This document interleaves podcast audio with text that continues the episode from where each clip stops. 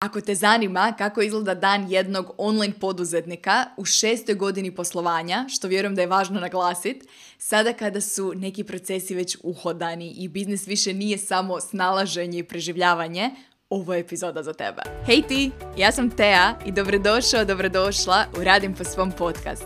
Na pravom si mjestu ako razmišljaš o poduzetništvu ili već gradiš svoj biznis i želiš ostvariti velike poslovne ciljeve i to na autentičan način i u skladu sa sobom. Kroz ove epizode podijelit ću s tobom kako graditi biznis i prijeći na sljedeću poslovnu razinu uz osjećaj uzbuđenja, ispunjenosti i samopouzdanja. Spremni? Ok, bacimo se na novu epizodu.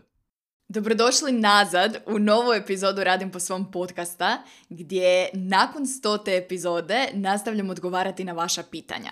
A puno pitanja stiglo je na temu organizacije, balansiranja različitih uloga i općenito budućih planova. Tako da bi u ovoj epizodi htjela s vama podijeliti kako izgleda jedan sasvim prosječan dan u životu jednog poduzetnika. To jest u mom životu jer je svačiji život različit.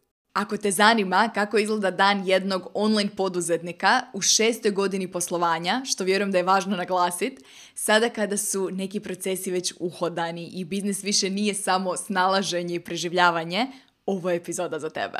Ja osobno jako volim vidjeti kako drugi poduzetnici organiziraju svoje vrijeme, te koje navike i rituali su sastavni dio njihove rutine. Prije svega, moj raspored se značajno mijenjao kroz različite sezone biznisa, kao što se mijenja i danas, ovisno o godišnjem dobu u kojem se nalazimo. I zato ovu epizodu možemo smatrati trenutnom verzijom jednog prosječnog dana. I prije nego što s vama podijelim kako taj dan izgleda, mislim da bi bilo dobro postaviti kontekst. Trenutno ovu epizodu snimam 16.6.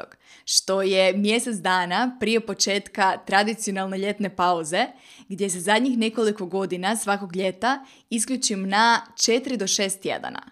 Ove godine će to biti 6 tjedana od 15.7. do 27.8.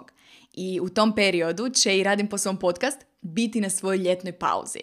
To je općenito moj period za odmor, ali i za analizu biznisa – i u tom periodu se obično postavljam pitanja poput što mi se sviđa, što mi se ne sviđa, čega želim manje, a čega želim više u svom biznisu. I često znam podijeliti da 90% mojih ideja nastane obično u ovom ljetnom periodu pauza. Budući da ovu epizodu snimam nekoliko tjedana prije ljetne pauze, to je obično period u kojem sam nešto aktivnije u biznisu.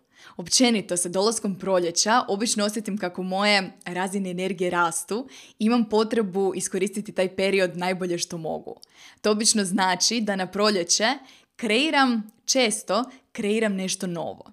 Uz radim po svom mastermind i privatne klijente, prošle godine to recimo bilo tiskano izdanje Planera godina po mom u kombinaciji sa programom koji jako volim, naziva Intuicijom do cilja, a ove godine je to bio serijal od dvije radionice o kojima ste sigurna sam već čuli, a sljedećih tisuću i planiraj kao CEO. Na tu temu, ako još niste, sada je zadnji trenutak da rezervirate svoje mjesto na radionici Planiraj kao CEO, koji će održati 22.6. Na radionici ćemo puno detaljnije ući u aspekte strateškog poslovnog planiranja i ako želite isplanirati svojih sljedećih šest mjeseci vrlo mudro i strateški, kliknite na link u opisu ispod ove epizode. Dakle, trenutno se još uvijek nalazimo u proljeću, koje je dinamična sezona u mom biznisu, u kojoj često radim nešto više. I važno je spomenuti da svaki put kada kreiraš nešto novo ili mijenjaš smjer u vlastitom biznisu, prirodno ulažeš više vremena ili resursa. I u ovim online biznisima često je popularno reći da radimo dva ili tri sata dnevno. I definitivno ima takvih dana. No, ako trenutno radiš više od toga ili radiš puno, to ne znači da nužno radiš nešto krivo. Jer ako znaš zašto ulažeš svoje vrijeme i ako ga ulažeš dugoročno u dijelove biznisa koji će nastaviti donositi vrijednost kroz vrijeme, radiš točno ono što se od poduzetnika i očekuje. Općenito, glavna ideja ove epizode je da ti dizajniraš posao po svom. I ta definicija se razlikuje za svakoga od nas. Posao po tvom će izgledati potpuno drugačije u različitim sezonama tvog života. Na primjer, klijentice s kojima radim, koje su ujedno i mame, imaju potpuno drugačiji dnevni raspored od, na primjer, mene. I ne postoji pravi ili krivi dnevni raspored ili dnevna rutina. I sve dok ti ulažeš vrijeme u skladu sa svojim prioritetima, to je jedino čemu težimo. Sad kad smo to raščistili, možemo krenuti sa prvim pitanjem koje je stiglo i koje me posebno dotaknulo. Kaže ovako. Kako posložiti posao kada uz to moramo dio vremena provesti na terapijama, pretragama ili na rehabilitaciji? Postoje li neka pravila koja vrijede za poduzetnike poput nas? Već smo u prošloj epizodi zaključili da je izazovno graditi nešto ni iz čega, čak i u idealnim okolnostima. No što kada te okolnosti nisu idealne? Često se dopisujem sa ženama, često su to žene, koje žele graditi nešto svoje, žele ući u poduzetništvo, no to im trenutno iz bilo kojeg razloga djeluje nemoguće. Na tu temu nikad neću zaboraviti jedan poseban trenutak iz prve generacije Radim po svom masterminda. Jedna od sudionica je na zajedničkom kolu podijelila s nama onaj osjećaj kašnjenja koji nam je svima jako dobro poznat. To je onaj osjećaj kad ti se čini da svi drugi ostvaruju ciljeve i svi drugi napreduju brže od tebe. O tome iskreno pričamo u svakoj generaciji masterminda, no u ovom slučaju je to bilo specifično zato što ta konkretna sudionica ima određenu dijagnozu. I neću ulaziti u detalje zato što je to njena priča i na njoj je da ispriča tu priču, no glavni izazov ležao je u planiranju. U njenom slučaju ona objektivno ne može staviti niti jedan plan na papir zato što ne zna kako će se osjećati kad se ujutro probudi. U tom trenutku je gledala primjere drugih oko sebe, drugih koji mogu raditi 8 ili 9 sati i objektivno mogu uložiti više u razvoj svog biznisa. I glavna emocija u pozadini toga je da nije fair. Jer nije fair. I u prošloj epizodi smo puno pričali o tome da nemamo svi istu startnu poziciju i ne krećemo svi iz istih okolnosti. Tada sam joj rekla sljedeća. Što ako ne moraš raditi 8 ili 10 sati dnevno? Što ako ne moraš sjediti satima pred laptopom?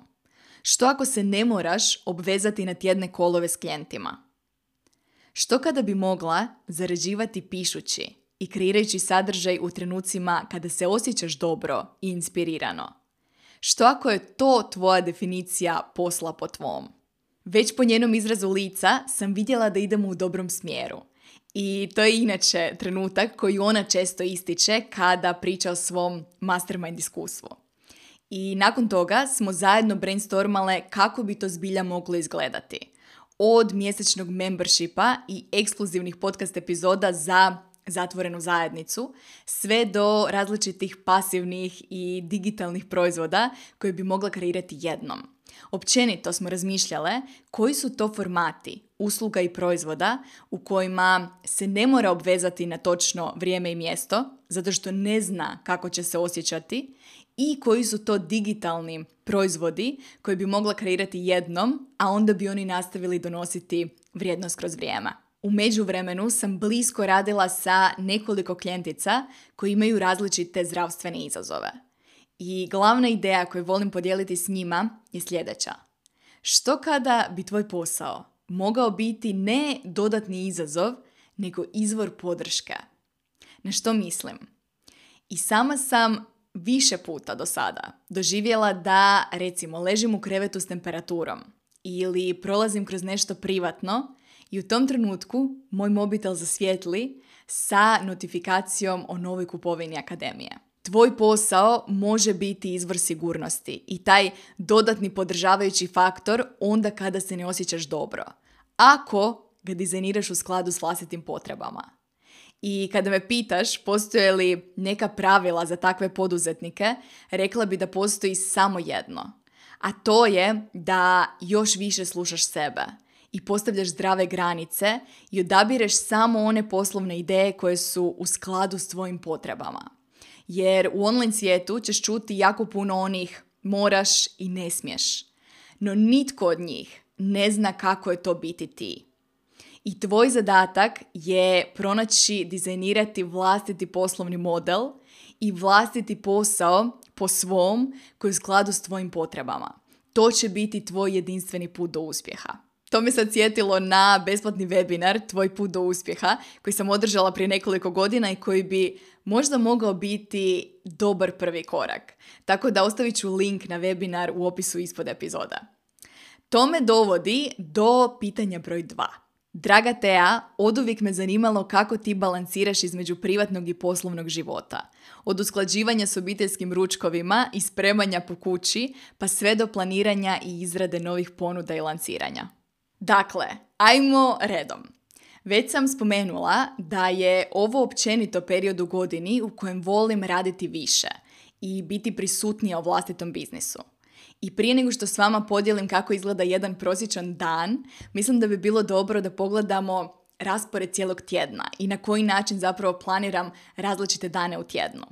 Prije toga, ovaj dizajn tjedna ne dijelim s vama kao ideal kojem treba težiti, baš suprotno. Ovo je raspored koji odgovara meni u ovom trenutku godine i života. I dijelim ga s vama samo kao inspiraciju, tako da iz ovog primjera možda uzmete ideju ili dvije i testirate ju u vlastitom primjeru. Ponedjeljak je obično moj dan za kreiranje sadržaja. Ponedjeljak obično volim ostaviti prazan kako bi imala onaj lijepi, spori uvod u radni tjedan. Inače, ponedjeljkom ujutro prvo volim nadoknaditi sve što sam propustila tijekom vikenda i to podrazumijeva mailove i Telegram, što je aplikacija putem koje nudim chat podršku svojim klijentima. Dakle, volim prvo odgovoriti klijentima na upite koje su stigli tijekom vikenda kako bi oni imali sve što im je potrebno za početak radnog tjedna. Nakon toga volim snimiti podcast epizodu, što obično radim ponedjeljkom, iako se nekad dogodi da ju evo, kao danas snimim petkom. Za to obično rezerviram dva sata, u što ulazi priprema, natuknice i samo snimanje. Ponedjeljkom ću obično dogovoriti i feniranje i popodne volim kreirati neke prodajne objave za koje znam da ću ih onda objavljivati kroz tjedan. Od utorka do četvrtka su moji dani za rad s klijentima. U tom periodu klijenti mogu rezervirati privatne termine, a srijedom obično imamo i naš mastermind call. Ovih dana u ovoj sezoni biznisa nemam više od 3 do 4 poziva dnevno, a u prosjeku je to 2. Dakle, dva poziva dnevno od utorka do četvrtka. Utorak i srijedu još radim na pripremi snimljene podcast epizode i newslettera, koji onda budu objavljeni srijedom. I općenito, u srijedu generalno imam osjećaj kao da je većina posla iza mene. Uz to, uz kolove i rad s klijentima, obično utorkom, četvrtkom i petkom imam trening sa privatnom trenericom u teretani i to je obično u popodnevnim satima. Što se tiče petka, petak je moj strateški dan. Petak volim ostaviti prazan kako bi nadoknadila eventualne poruke i mailove na koje nisam stigla odgovoriti ako ih je bilo više kroz tjedan. Također, petkom obično rezerviram 2 do 3 sata strateškog vremena kojem se fokusiram na sve one bitne strateške zadatke u biznisu kojima se možda nisam stigla baviti ranije. Inače o toj podjeli između strateških i operativnih zadataka sam puno detaljnije pričala u epizodi 93, ako netko od vas želi dublje zaroniti u temu. Također, petkom volim rezervirati kozmetičke tretmane, kao što su recimo manikura ili masaža i to mi nekako pomogne da ponovno usporim tempo i onda tako uđem sporije u vikend. Vikendi su onda u potpunosti rezervirani za mene, Dinka, Zoji i obitelj. To je trenutno nepisano pravilo koje je u potpunosti u skladu sa mojim vrijednostima i s obzirom da je stiglo jedno pitanje vezano baš za vikend, odgovorit ću prvo na njega, onda ćemo se vratiti na dizajn jednog prosječnog radnog dana. Pitanje kaže ovako. Podijeli s nama tri načina kako se u potpunosti isključiti za vikend i biti posvećen obitelji. Zašto je to važno i kako to postižeš? Budući da sam dobila zadatak podijeliti tri stvari, a inače obožavam ovakva pitanja, ajmo redom. Prva stvar koju bi istaknula je da vikendom ne čitam poruke. Ponekad odlučim vikend provesti u potpunosti offline, no u većini slučajeva nisam toliko stroga s tim pravilom. S obzirom da online pratim vrlo malo sadržaja i to je sadržaj koji me inspirira, generalno ne osjećam toliko često potrebu skroz se isključiti. No ono što nastojim tijekom vikenda je ne provjeravati poruke na Instagramu i Telegramu. I to je pravilo koje mi u početku bilo baš teško primijeniti i onda bi to izgledalo tako da bi petkom deinstalirala obje aplikacije i onda ih ponovno instalirala ponedjeljkom. I baš zato sam odvojila tu komunikaciju s klijentima na Telegram, iako sam teoretski mogla nuditi chat podršku i na Whatsappu, jer sam htjela odvojiti privatnu od poslovne komunikacije. Danas se relativno lako pridržavam tog pravila i to znači da petkom popodne predvečer pozdravim sve klijente, znam da imaju sve što im je potrebno i onda ponovno nastavljamo raditi na njihovim ciljevima u ponedjeljak. Druga stvar koju bi istaknula je da znam što mi je važno. Generalno imam vrlo jasne prioritete i onda mi je lako odlučiti u što želim uložiti svoje vrijeme vikendima. I iako nemam točan popis, generalno znam koje su to aktivnosti bez kojih ne mogu zamisliti svoj vikend. I kao primjer, to je obično jedna duža šetnja sa Zoji, nasipom, gdje ću uzeti kavu to go i obično nadoknaditi sve podcast epizode koje sam propustila tijekom tjedna. Obično je to branč sa Dinkom, na kojem nam, na kojem nam se povremeno pridruži Andreja, i obično je to ručak s mojima. To je ritual za koji je najzaslužnija moja mama, koja je i sinoć u grupnom četu poslala poruku lazanje u nedjelju. Upitnik. Um, općenito, vjerujem da svaki odnos zahtjeva ulaganje. I na ovaj način znam da kakav god bio tjedan, da ćemo vikendom nadoknaditi propuštano. I treće što bi voljela podijeliti i što će možda biti neočekivano je da iako vikendom ne radim, ponekad ipak radim. Na što mislim? Ja prva volim planiranje, strukturu i disciplinu. I jako vjerujem u jasne granice. O tome sam nedavno snimila cijelu jednu epizodu. No, poanta granica nije da ograničavaju nas same i volim u svom rasporedu ostaviti prostor za kreativnost, inspiraciju, intuiciju. Način na koji se to nekako prelije na moj tjedan je taj da ću vikendom, ako dobijem ideju, ako se dogodi trenutak inspiracije, ustati ranije u nedjelju, napraviti prvu jutarnju šalicu kave i sat vremena raspisati prodajnu stranicu ili kreirati vizuale u kanvi ili pripremiti slajdove za predavanje. Dakle, dopustit ću sama sebi trenutak inspiracije preliti u nešto opipljivo. Poanta posla po tvom je upravo u tome da ga dizajniraš po svom. I zbog toga sam fleksibilna u pojedinim granicama vikendom gdje ako je to u skladu s mojim prioritetima dopuštam sama sebi napraviti nešto. Ima smisla. Koliko često vi sebi dopuštate taj ples unutar strukture? Jako me zanimaju vaša promišljanja i općenito kako dizajnirate vlastiti tjedan i koja su to pravila, rituali, navike kojih se držite. Ako želite, podijelite neka od njih u komentarima ispod ovog videa, ako ga gledate na YouTube-u ili mi pišite na Instagramu. Na Instagramu ćete me pronaći pod et Teja Zavacki.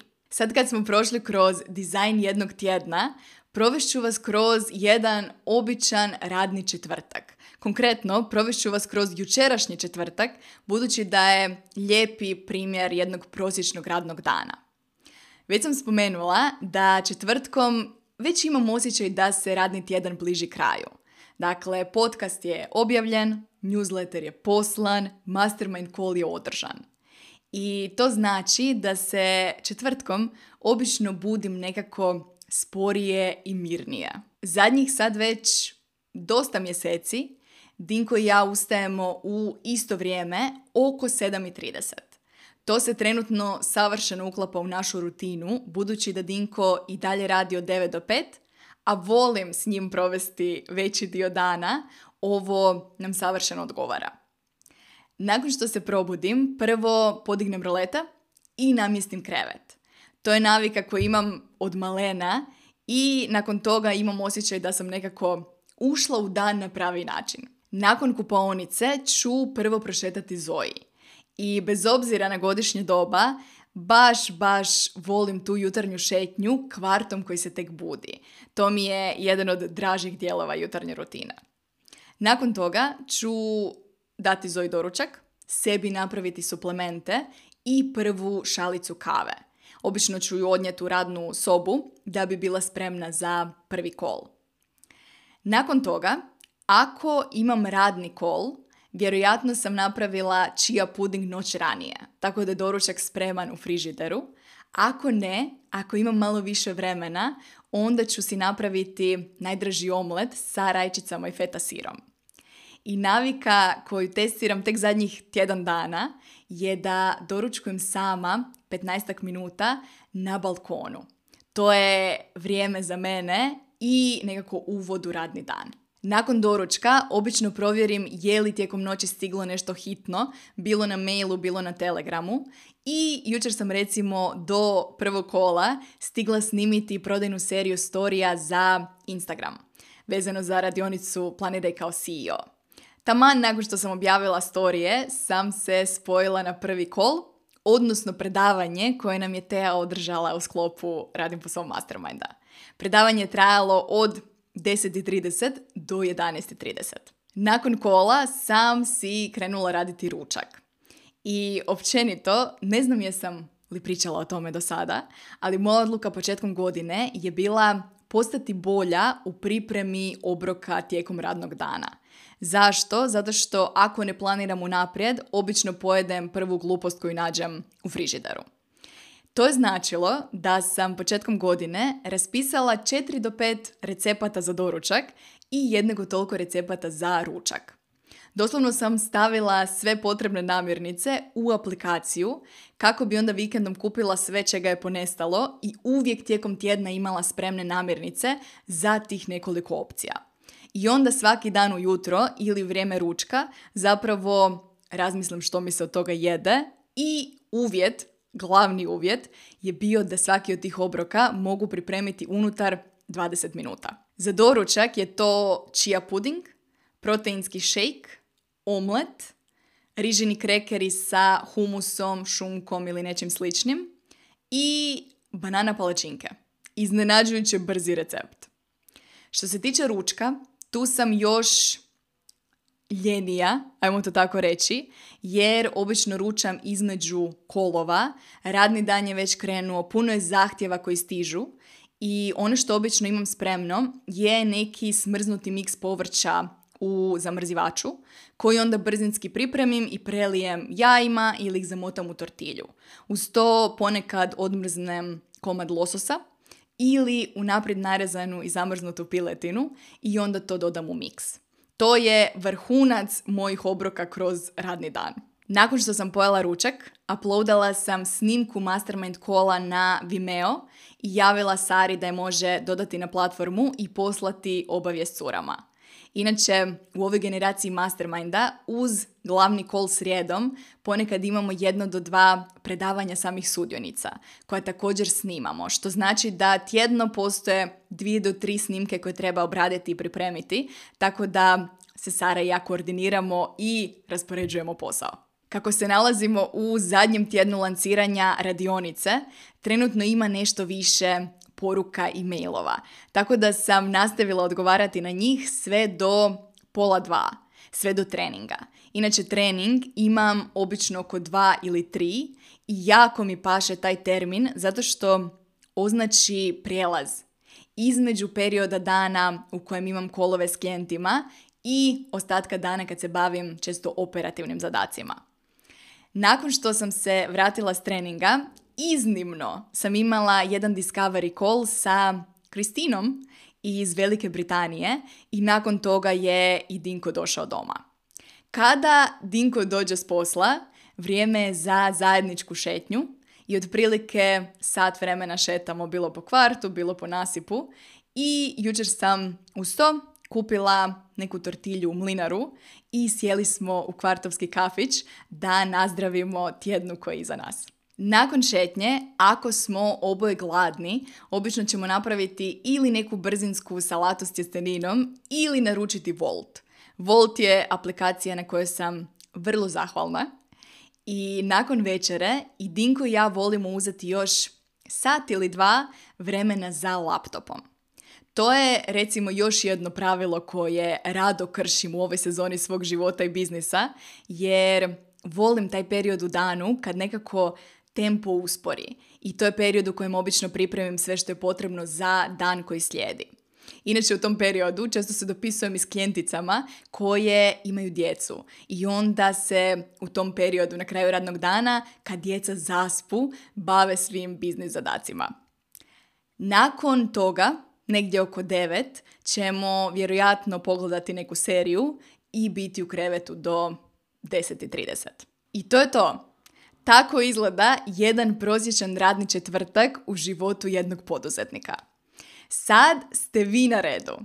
Zanima me što od ovoga možda niste očekivali, što vas je iznenadilo ili inspiriralo, te što je slično ili različito u odnosu na vašu rutinu. Već sam na početku epizode spomenula da jako volim čuti kako drugi poduzetnici dizajniraju svoj dan i tjedan, tako da pišite mi o tome. To me dovodi do zadnjeg pitanja na koje bi voljela odgovoriti baš u ovoj epizodi. Pitanje glasi, planiraš li majčinstvo i ako jesi, koliko misliš da će to utjecati na tvoj biznis? Privatno je pitanje, preskoči slobodno. Prije nego što odgovorim, moram spomenuti da među desecima i desecima pitanja koja su stigla, niti jedno od njih nije bilo neprimjereno, iako su pitanja bila anonimna. I moram naglasiti koliko volim ovu zajednicu i koliko sam zahvalna na svima vama, odnosno ljudima kojima sam okružena. Razlog zašto želim odgovoriti na ovo privatno pitanje je ovaj dio koliko misliš da će to utjecati na tvoj biznis. Osjećam da si ovo pitanje postavila prvenstveno zbog sebe i inače je ovo česta tema o kojoj pričam sa privatnim klijentima, posebno privatnim klijenticama. I doslovno je ove godine jedna klijentica saznala da je trudna doslovno na sredini suradnje, zbog čega smo onda morale prilagoditi cijeli poslovni model i planove prilagoditi tome. Prije svega, ja sam jedna od onih ljudi koji vole djecu i djeca vole mene. I osim što imam malu nečakinju koja je nedavno napunila punih pet, tako da nisam sigurna koliko bi bila sretna time što ju zove mala. Puno klijentica s kojima radim također ima malu djecu i svi oni često sudjeluju na našim kolovima. I ne samo to, puno klijentica s kojima radim se bavi edukacijom roditelja.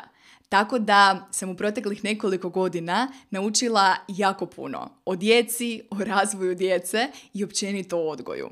Inače, kad se već bolje upoznajemo, a cura u Mastermindu je ovaj tjedan iznenadila informacija da nisam jedinica, nego da imam brata i sestru, brata i sestru koji su blizanci, mlađi od mene i ne spominjem ih često zato što vjerujem da je na njima da odaberu želi li biti dijelom online svijeta i koliko. I vjerujem da su njihove priče, njihove priče za ispričati. Tako da, da, to je još jedna zanimljiva informacija o meni. Što se tiče mojih osobnih planova i želja, zapravo sam zainteresirana o tim temama pričati samo s Dinkom. No, za sve poduzetnice koje trenutno razmišljaju o tome, ili žene koje odgađaju ulazak u poduzetništvo zato što u sljedećih nekoliko godina žele postati mame, vratila bi se na glavnu ideju od koje smo krenuli u ovoj epizodi. Što ako tvoj posao ne mora biti prepreka, nego može biti podržavajući faktor? Osobno, kada bi razmišljala o majčinstvu, igrala bi se sa sljedećim pitanjima. Kako bi mogla redizajnirati svoju ponudu tako da šest mjeseci ne zahtjeva moju prisutnost u živo? Ili, na koji način bi mogla organizirati podršku tako da se 60 minuta dnevno mogu posvetiti biznisu i kako bi taj biznis onda izgledao. Ili na koji način bi mogla zaraditi 6 ili 12 mjeseci prihoda unaprijed kako bi se onda isključila i posvetila bebi bez grižnje savjesti. Zbilja vjerujem da svatko od nas ima priliku, moć i odgovornost dizajnirati svoj posao baš po svom, kako bi odgovarao našim potrebama. A period od 9 mjeseci je više nego dovoljan period da prilagodiš svoj posao sebi, kako bi te podržao u periodu postpartuma i bio dodatan izvor sigurnosti. To ne vrijedi samo za biznis, nego i za život. Vjerujem da je naša odgovornost ulagati vlastito vrijeme i resurse u ono što nam je najvažnije. Vjerujem da je to recept za ispunjen život. I to je općenito glavna ideja programa Intuicijom do cilja i u njemu sam podijelila sva pravila, mindset, uvjerenja koja i sama slijedim u dizajniranju posla i života po svom. Cijeli mastermind je zadnjih par mjeseci prolazio kroz intuicijom do cilja i svakih tjedan ili dva je barem jedna od njih komentirala koliko im je taj sadržaj vrijedan. Ako netko od vas još nije prošao kroz program, ostavit ću link sa više detalja ispod epizode. A vjerujem da imamo još nekoliko tiskanih primjera planera godina po mom koji dolaze kao poklon uz program. Na tu temu hvala što ste se družili sa mnom tijekom protekla dva tjedna. Hvala što ste poslali svoja pitanja. Ako na neko pitanje nisam odgovorila, definitivno ću ga pokreti do kraja ove godine u epizodama koje slijede. U međuvremenu vidimo se već sljedeći tjedan. Tu sam za sva pitanja i dojmove i navijam za vas. Hvala ti na druženju. Nadam se da ti je ova epizoda dala novu perspektivu za razmišljanje i primjenu u tvom biznisu već danas. Jer ako ne sada, kada? Već danas imaš sve potrebno za izgradnju posla i života po svom. Ako ti se sviđa Radim po svom podcast, pozivam te da ga ocjeniš i ostaviš recenziju. Također, ako još nisi, klikni na link u bilješkama ispod epizode i istraži besplatne resurse i treninge koje redovito osvježavam na svojoj stranici. Klikni na link, a mi se slušamo već u sljedećoj epizodi.